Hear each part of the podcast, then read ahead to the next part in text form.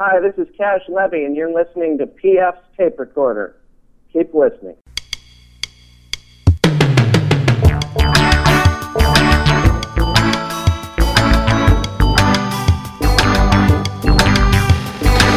Hello there, I'm PF. This is my tape recorder. Coming up, it's Paula Poundstone.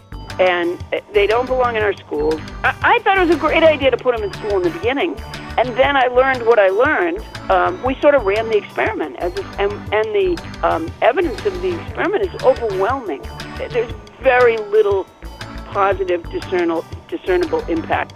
Always great to talk with Paula. We had a fun conversation about comedy, of course, and of course the elephant in the White House, and uh, we talked a little bit about screen time.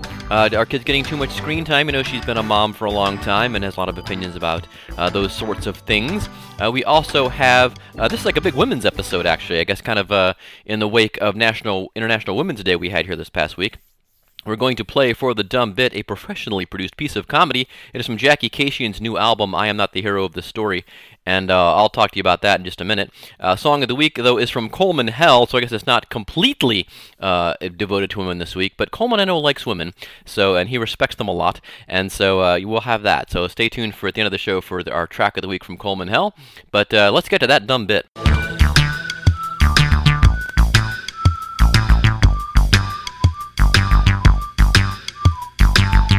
Last summer, I believe it was, uh, a friend of the show, Jackie Kashian, was on Conan, and uh, she smashed it. She had this uh, terrific set, uh, included a bit about, uh, I don't want to spoil it too much for you, but uh, about Native Americans and how other peoples around the world have had kind of their food and their culture assimilated into ours, but very blandly. It was very hilarious stuff.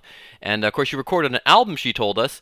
Uh, she talked to us just before she recorded that up there at the Acme Comedy Club in Minneapolis. Uh, that was back in December, I believe we spoke to her.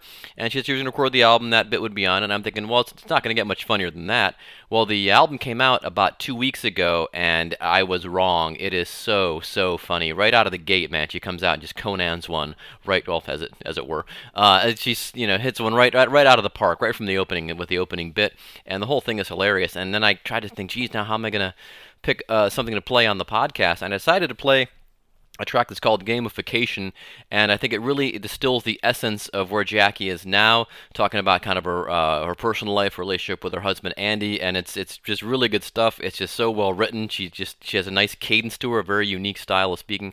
I think really going to dig it. Uh, the album is called I Am Not the Hero of the Story. It is available, you know, everywhere you get comedy albums, uh, Spotify, iTunes. Uh, you can get it in Freegal, actually, too, if you're uh, inclined to go that route. So, anyway, here is our friend Jackie Kashian. Here's a bit from her album, I Am Not the Hero of the Story. The track is Gamification, so enjoy.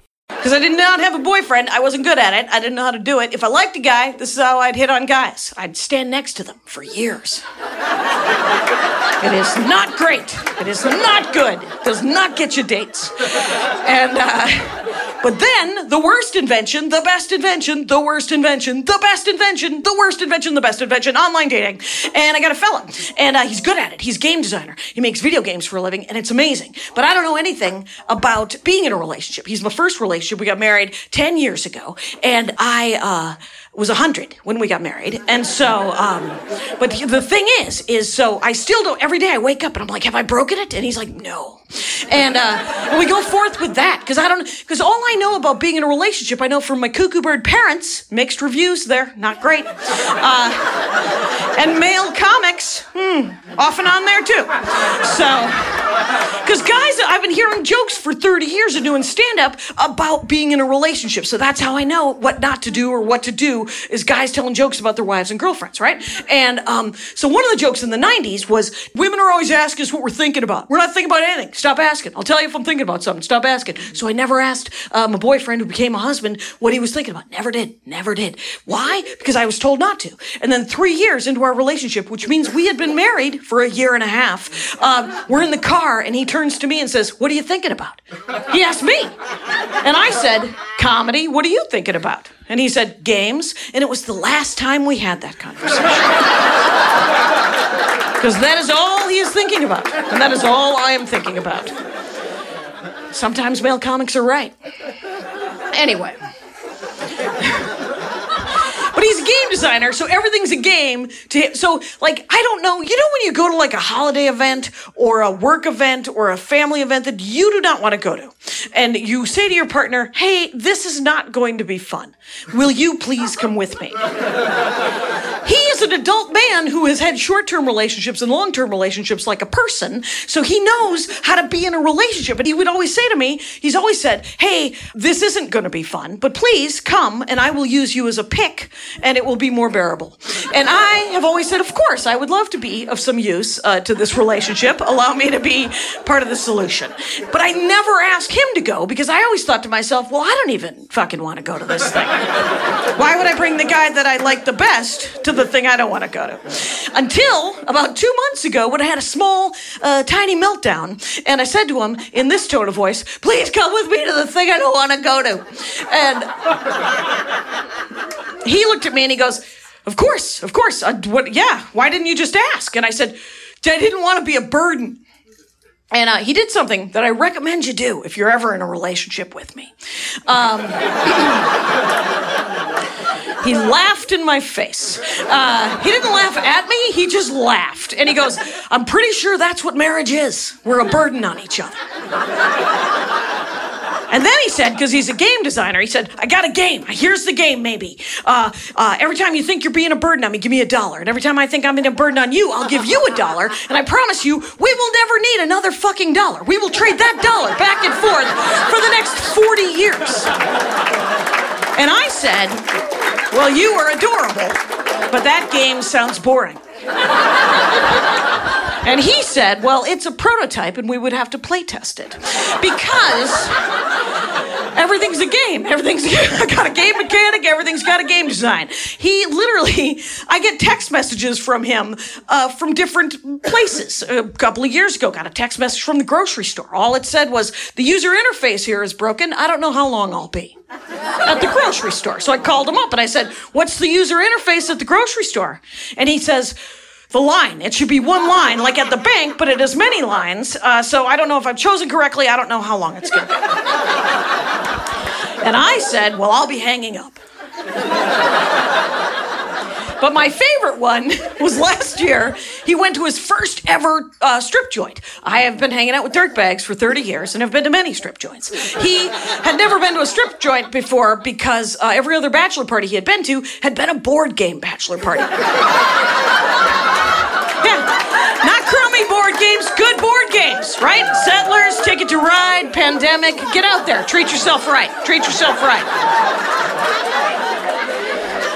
Here's my current favorite uh, party game. It's called Bring Your Own Book. It's like apples to apples. It's quite nice. And now that that unsolicited ad is over, I will continue. Now, uh, so he goes to the strip. uh, He's gonna go. I get a text message and it says, "Hey, I'm in time for the bachelor party. We're going to a strip club. I'm gonna go look at boobs."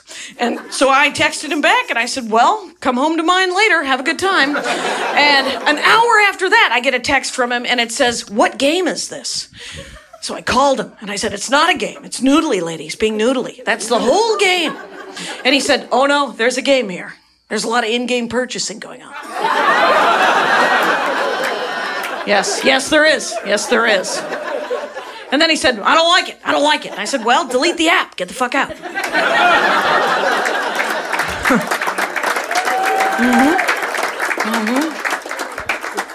But he knows things, right? A couple of months ago, we were sitting around, and um, so we're sitting around, we're sitting around, and he says out of the blue in the living room, "Hey, you know, sometimes when you're in a relationship for a long time, the mystery can be lost from that relationship." And I just want you to know that I was just staring at you from across the room, and I was thinking to myself, "What the fuck is she doing?" so you guys, I still got it. I still got it.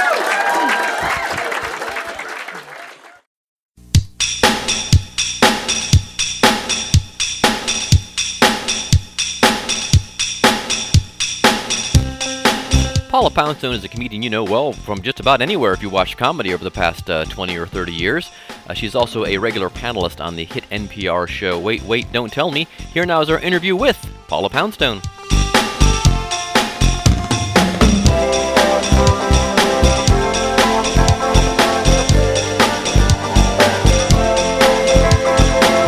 So, uh, good to talk to you again. I think we've done this uh, many times before, it seems now. Oh, have we? Oh, yeah, good. yeah. In fact, you've, you've been on the podcast at least once, and I've interviewed you for City Pages, I'm sure, once, and I think for the paper in Columbus. And then for Cincinnati, we did a big feature on you, too, a couple years ago, so. Well, I'm remarkably the same. I, I was going to say, uh, hitting the road, playing the theaters, uh, being on Wait, Wait, Don't Tell Me, but, uh, you know, still having so, a lot of success. Yeah, I'm doing okay. I'm hacking away. I'm lucky to to uh, get to make a living out of something that's really fun to make a living out of. Yes. Um, so I know you have a book coming out, or did it already come out? I No, it comes out in May. okay, cool. All right, very good. Nice. All right, and this is your second book. Um, yeah, it is. Okay, and and why a book? Uh, there's just certain things you don't you, you can't discuss on stage, or just don't fit on stage. That they're more sort of better suited for a book. Um, well, I mean, conceptually, my my book is a series of experiments doing things that I or other pe- either me or other people thought would make me happy, um, and so uh, it's not like I can. It's not like I'd be able to articulate all the details of that Sure. uh, in a uh, you know in stand up. Although honestly, I cheat sometimes, and uh, occasionally while I'm writing the book, you know, because the great thing about stand up is one of the many great things about stand up is that you um, you know you think of something that you think is funny and you put it out, right? And and and then I have an audience that responds, and uh, I might tweak it a little bit, try it again, right? And um, I work on stage a lot, and so there's any number of times to sort of try out whether that thing works. But with writing, uh, you know, I mean, I can give it to the publisher, I mean, to the editor, I can give it to my book agent, I can give it to my manager. But that's three people. Even if they all think it's funny, all four of us could be wrong. right. You, you know, so uh, uh, I occasionally cheat, and I'll have something that um, I actually thought of for the book, and I and I try it out on stage uh, just to see, and um, you know, obviously those things lend themselves to to being on stage, uh, and and I, I do these experiments, and I document the experiments. Each chapter is written as a as a as an experiment, and I document the experiment itself, but from the start, my question wasn't whether doing something necessarily was enjoyable or not in the moment. The question was, what things can you know what what what things could I do that brought some sort of lasting uh, shield, so to speak, of uh, of happiness, so that when I'm back in my regular life, um, it has you know it has a little shelf life. Uh, you know, for example, uh, you know, if I were, I don't do this in the book, but if I were to go on a Ferris wheel, I can guarantee you I would enjoy it because I like the Ferris wheel. But the question is, you know, when you come down from the Ferris wheel, uh, it's it is it over, or is there a or is there any kind of residual happiness that puts up with the slings and arrows of the re- of the rest of my life? And so, in a way, the book uh, ends up being very memoir-ish because Okay. I tell not only about the experiment but about my life at home at the time, or my life on the road at the time. Um, you know, just uh, so it's um, so it's both things. Okay. So what kind of experiments is this like? If you're on the road going to a, a certain place, go, or if you're at home taking up a certain Um, hobby? No, let's see. I did lots of things. I took swing dance classes. Okay. I uh, I uh, let me see. I went backpacking with my oldest daughter. I um, I rented a Lamborghini. Oh wow. I uh, um, what were the other things? Oh, I uh, I spent some of them were short. Some of them I did in a day, and some of them took months. Um, uh, I hired an organizer and and got and tried to organize the you know the house. Um, what else?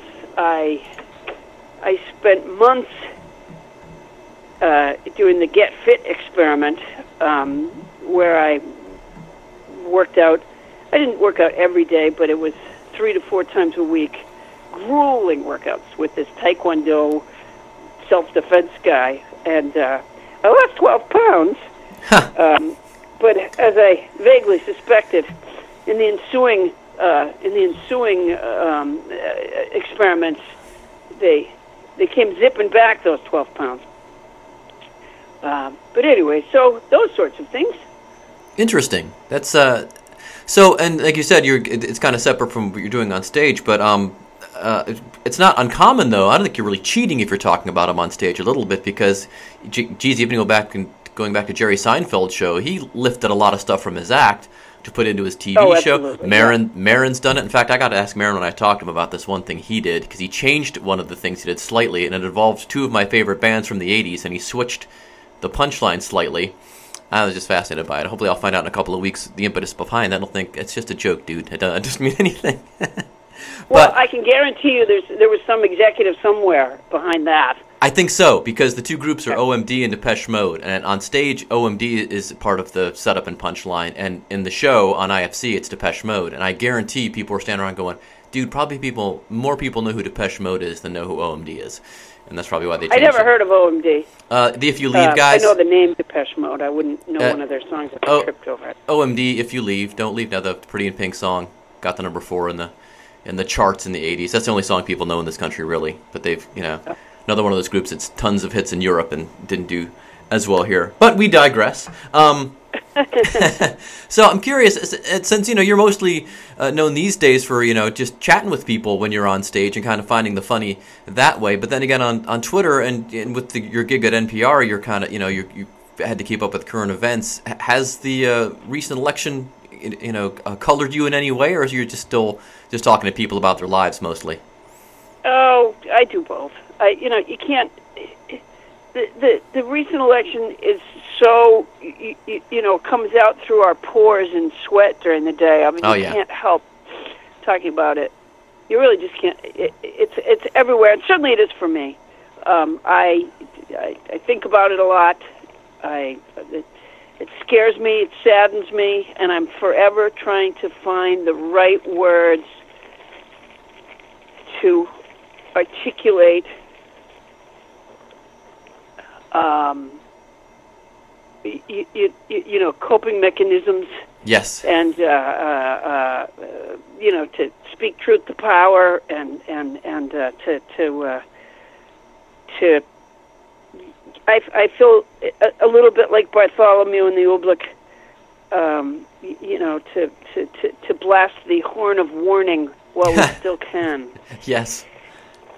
It's- um, it, and and certainly laughing is. I, I mean, I happen to I I happen to be working in um, uh, Alexandria, Virginia, uh, for three nights, which I never do. Um, but I was there for Friday, Saturday, Saturday after um, after the Tuesday of the election, and I didn't plan it that way. It just was that way. But there I was in this burb of D.C., and um, I mean, people were just shell shocked uh, and uh, you know, uh, we laughed and laughed. They- It was, uh, and people came up to me for all three nights. I usually do a meet and greet afterwards, not always, but often.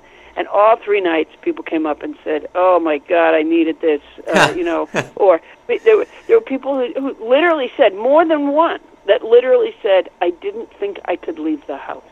Oh my God. and they decided to, you know, you know, they'd bought the tickets ahead of time, kind of thing, and they thought, well, all right, we'll go ahead and go, and then just had this great sort of cathartic. I mean, the truth is, on any topic, uh, when when my son was little, one time he he sort of figured out that I talked about him on stage, and I and I I said, yeah, I do. I said because. Um, because the the things that we go through are not unique to us. You know, Right. It's part of the. It's just part of it. It's it's you know it's uh, it's just life, and and so uh, uh, one of the things about parenting is that it can see it can feel so lonely because no matter how much you tell yourself you're not the only one, you always feel like you're the only one Oh yeah. um, and it's a it's a it's a puzzle that you will you know there's always some pieces missing uh, and uh, this you know I go on stage and I tell stories about you know the things that were challenging to me, or the things that I somehow didn't uh, get quite right. And uh, you know, other people hear that and laugh. And my favorite, you know, part of it is just that laughter of recognition. Um, and so uh, it's healing both ways. It's helpful to me. Yeah, I was gonna say. you know, Yeah, and then to the crowd. and then when you're when you're you know talking to other people, you're kind of only getting the highlights, you know, of what went well in most cases. and Oh yeah, I mean, you know, Facebook. That's part of the reason yes. it depresses everybody. Right. It's because it's a it's a daily holiday letter drip. uh, it, you know, people. You know, here's what I ate, and oh, here's the picture of my little darling looking like a little darling, and you know, meanwhile, uh, just this morning while I was getting a Kleenex box out of the linen closet, you can't help notice the frame off the door that my son kicked in. oh jeez, No one takes a picture of that. no. No one goes, well, there was a there was an average day at the Poundstone house. exactly. Yeah, yeah. My wife was anguishing yesterday about some uh, girls my daughter went to high school with, and uh, and my listeners know her better as Fangirl, my oldest, and saying, "Oh, she, they, she's going to this nice college. She's all these great friends." I'm like, and this really cute boyfriend that she met there. I'm like, well, yeah, but you don't know the other stuff. You're seeing a little like five percent sliver of what's going on there. Right, You, you don't know. yeah, absolutely. You know, so it, you know, the truth is, we all have far more in common than we have differences, and uh, Yes. um, you know, and and it's a lot more fun together. It just is. We're Yeah. pack animals. Yeah. So, uh, so that's part of. I, I mean, and I don't do it by design. I don't say to myself, you know, let me let me think of a of a healing common story I can tell. I just tell the stuff that I think is funny, but I just am well aware that part of what makes it funny is that people are like, oh my god, I have that. Um, you know, I mean, my uh, I, I wish that being on stage did all sorts of things. I wish it, you know, I wish it solved world peace. I wish it ended uh, ended uh, uh, the isolation and, and brain damage caused by uh, screen use. Um, but uh, you know, wouldn't all that be wonderful? But the truth is, it's my number one job is to go on stage and be funny. And if uh, if occasionally something else happens, it's mostly just a fluke. Yeah, uh, and see, uh, where did I see this? You were on about that, about uh, screen use, and I'd forgot. Maybe I saw Yeah. you tweet about it or something. Um, yeah. Yeah. So uh, I- you're you're you're you're somewhat anti-screen. I I take it. I um yeah, I mean there's no question that it's had a a, a negative effect on our society as a whole. Um, and I know that people can drudge around and find one thing or the other that they think was helpful about it. But let's be honest. In the in in the in a in a in a clear-eyed evaluation of you know pros on one side and cons on the other, the cons kick the pros' asses. And in terms of children, um, it's it's not good for anybody. But in terms of developing brains, it's disastrous, and they don't belong in our schools. I, I thought it was a great idea to put them in school in the beginning, and then I learned what I learned. Um, we sort of ran the experiment as a, and and the um, evidence of the experiment is overwhelming. Um, there's there's very little positive discernible discernible impact. Um, the one thing I've ever read about, and I've read a lot on the topic, because, because my son, who I stupidly put in front of a computer when he was three, has very severe electronics addiction, and it really uh, just uh, retell for for him, um, but also for the rest of the family. Uh, uh, uh, it, it, the only discernible positive that I have read about is that kids uh, uh, who use you know screen devices recognize patterns. So you know, great. They won't be baffled by wallpaper. I, I'm not. You know, I, I think we were doing okay on pattern recognition to begin with, and my guess is there's lots of ways of uh, uh, uh, of developing pattern recognition and, and needing to be with a, a screen. So they they need to come out of our schools. Uh, Maryland, the state of Maryland, actually, because the schools, I think their philosophy is, you know, we bought them already. Yeah. I think that's sort of the main impetus for continuing down this damaging road. But uh, in in Maryland, they actually are. They have a bill in their state legislature right now um, to take the decision about you know screen use and the amount of screen use in the classroom away from the schools and put it in the hands of the health department. Now that's banking also on the health department doing their job. Right. Which means you know knowing about the topic because not everyone knows. Yeah, Um, I, I gotta say, I, I, uh, I, feel dumb now. I feel like a dumb parent 'cause I know my my youngest takes her laptop to school because it's required and she has to have it. Um, yet uh, the good news is Well, you when- can opt out. It's not easy, Yeah. but you you can opt out. I I would steer you as a parent uh, in the direction of two two different books. One is called um, "Reset Your Child's Brain" by Victoria Dunckley, and the other is called um, uh, what is it called? Screen no, Glow Kids, Glow Kids by Nicholas Kardaras. And um, they both are chock full of the science of what I'm talking about okay, and uh, um, yeah, I mean, lots and lots of people don't know, and the only reason I know is because I watched this unbelievable mudslide of, you know, of my son's,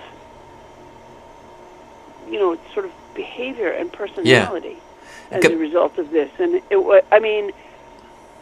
Uh, it, it, it like any like any other. If you look at a, a, a image uh, uh, of uh, um, of a brain on cocaine, it looks the same as a brain overstimulated by screen devices.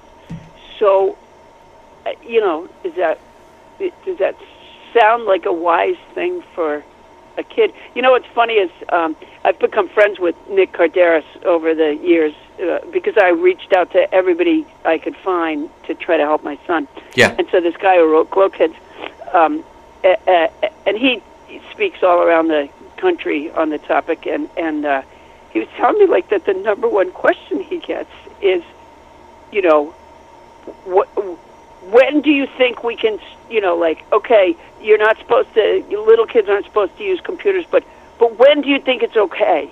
No, no, that's not the question. The question is how much time do you think is okay? That's the question. yeah, And and you know we both laugh that after he just described that it causes I mean literally causes brain damage, literally alters the brain in a very negative way. It shuts down the development of the frontal lobe. Um, after he's explained this, that's people's question. How much do you think is okay? It's a little bit like a pregnant woman saying, "Well, how much wine do you think I can drink?" How many cigarettes can I know. have? Yeah, the, I mean, the truth is, no one really knows. But what is the upside of the risk?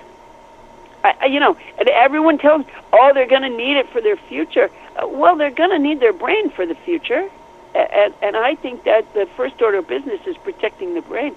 My son was away from screens altogether for a year and a half. I sent him to live in the woods, and not, n for a year and a half. And he told me later, um, well, I mean, he told me every time I visited him, but he told that the cravings never went away. wow. That's something to really think about. You know, I set this kid up inadvertently. I didn't do it on purpose. Right. But inadvertently, I set this kid up to suffer from something that is so powerful that it- you know a year and a half later, he still felt cravings for this thing. I, there was a piece the other night on uh, the NewsHour, um, an interview with a former engineer from Google, and he was explaining how they make um, all the apps it's it, they they purposely make it all of it, not just gaming, although gaming does it too, but all of it. They purposely make it addictive.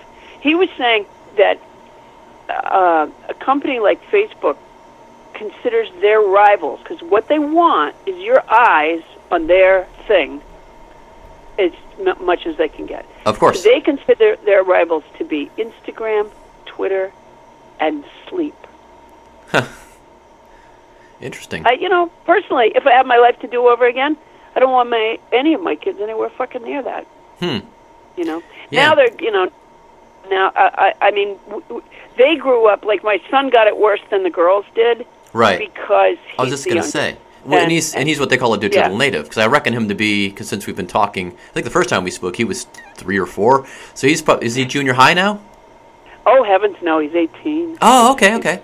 Because Yeah, my um, my youngest is a true digital native. She had you know screens right from the start. Where my oldest, uh, we had it, but she wasn't really exposed to it until a little bit later. But uh, fortunately, Lizzie, the youngest, still likes to go on her trampoline. Still wants to me to play basketball in the driveway. Still likes to read books. Oh, well, even even thing. though she is on the screen a lot and she likes to make movies and things like that with her friends and things, uh, they also do things that aren't. But yeah, it's it's um, you do wonder for the Well, future. Did we? good. Did we go? Yeah, Uh, it's. Yeah, but hopefully they didn't. But you know, you know, I, I don't think it's a coincidence even what's happened politically. I think Oh, the yeah. level of isolation yeah, um, that people feel is, uh, you know, and also, I mean, even with Twitter, I certainly do it. You know, I make jokes about Trump Sure. and I make jokes about the situation that we're in, and they are from my perspective. And and I, the you know, the people that I follow or the things that I read tend to all be from my perspective right. um, uh, you, you know, I don't necessarily broaden out my. Uh, uh, I mean, not that I think that someone else. By the way, it's not. It's not that I'm. Uh, I'm not going to listen to to some to a Trump voter and go, oh, well, then he is a good idea. But I might listen to a Trump voter and have, and said, oh, okay, I can see that problem, and yeah, it does need fixed. You're absolutely right. Um, I it, it, it's just that in my mind, voting for Trump, for you know, and he got you know a lot of people that have been cut out of the economy and so forth, and he says himself, you know, he loves the poorly educated. Oh yeah. You know, voting for Trump is a little bit like having a riot in your own neighborhood. You know, it's not a solution to the problems that the people are talking about. That's true. You know, if, case in point, there's no fucking such thing as clean coal. Right. You know, so and and the people who should know that the most are West Virginians. Yeah. Oh yeah. They're experts on that topic. So, you know, they're a little bit like, you know, it reminds me a little bit of uh, my son believed in Santa Claus, uh, partly because I insisted, but for for far longer than any other kid I've ever known. And part of it, I don't think he really believed. It's just such a goddamn great idea that he wanted it to be true. Right. Right. Oh yeah. Yeah. Yeah. That, that to me is, you know, a voter that, that, that listens to Trump on, on clean coal. Like, oh, come on. Yeah. Well, yeah. That's, you know, it's you know, it's black shit. You touch it and it rubs off on you. Yeah. well, there was a story the on. way, Uh, they just changed, you know, they just changed the law so that you can put the refuse, the Yep. waste product from mining. It, it, they were doing it for years, and we cleaned up the water a little bit, and now they now they're back to putting the the refuse and the waste product from mining it, back into the rivers and streams. Well, if it was so goddamn clean, then why do we need to change that rule? exactly. Yeah. You know. Throw it so, there. anyways, uh, it's uh, it's a day. It, it, it, it, uh, it'll be if if this whole thing right was just a made up HBO miniseries, I'd fucking binge watch it, wouldn't you? Oh yeah. just yeah. to find out what happened, like the whole, you know, the Russian thing and the stupid claim about Obama and the Yeah, whole, yeah. like, you know, just it, it's fascinating. The problem is it's real. yeah. That's the scary part. Yeah, I mean, I wish it was, uh, you know, I wish I was watching. I wish it was just like a really well done, like you know, Breaking Bad. there you go. you know, and I could just enjoy it. Yeah. Exactly. And not have to, to worry about anything. But um, right? Yeah, yeah, and- yeah. but- you know, or or it was another planet or something, and Right. you know, Or it's thousands of years. had, in, thousands of years in the future, we, like you know, Planet we of the only Apes. had vague or Logan's uh, Run. uh, self-interest in what occurred. Right.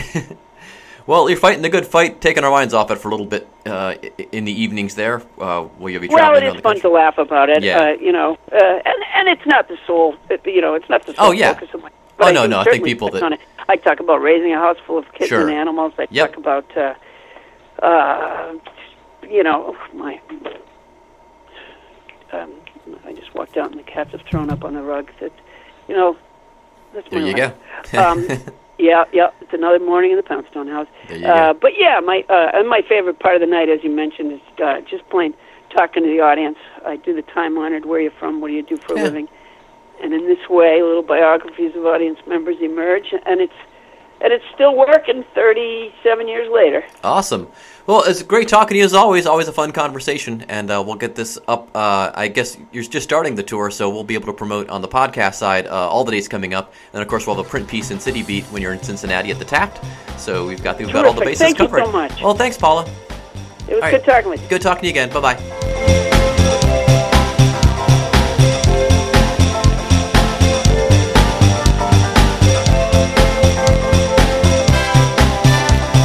Thanks again to Paula Poundstone for being on the show. You can catch Paula live here in Cincinnati, where we are, Friday, March 17th. Uh, she'll be at the Taft Theater. Then she's back on the West Coast the next night in Santa Cruz at the Rio Theater. Then she's back to the Midwest, uh, March 24th. Then she has a bunch of dates uh, here in the Midwest Columbus, St. Louis, Kansas City, Southbridge. You can go to paulapoundstone.com, click on the tour tab, and that'll tell you where she's going to be. And don't forget her new book comes out in May. You can also hear, I think, at least monthly, if not uh, more often, on uh, NPR's hit show, Wait, Wait, Don't Tell Me. All right, so.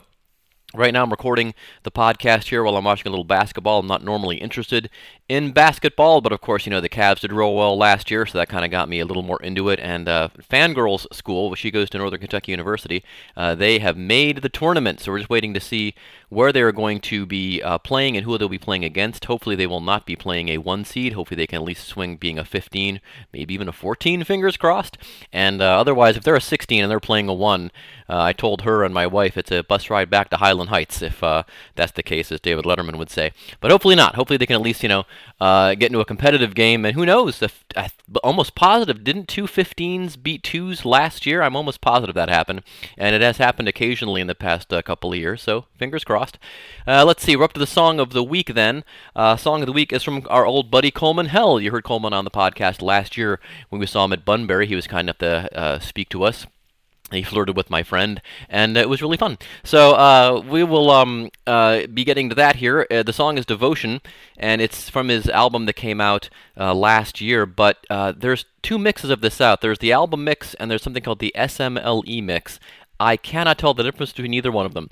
But I'm going to play the SMLE mix because I reckon that's what they're promoting on the radio up in Canada and down here in the United States as well. So uh, and Coleman, uh, really nice sound. He's um he's not one, quite one of these EDM guys, but he does like to use the electronics a lot.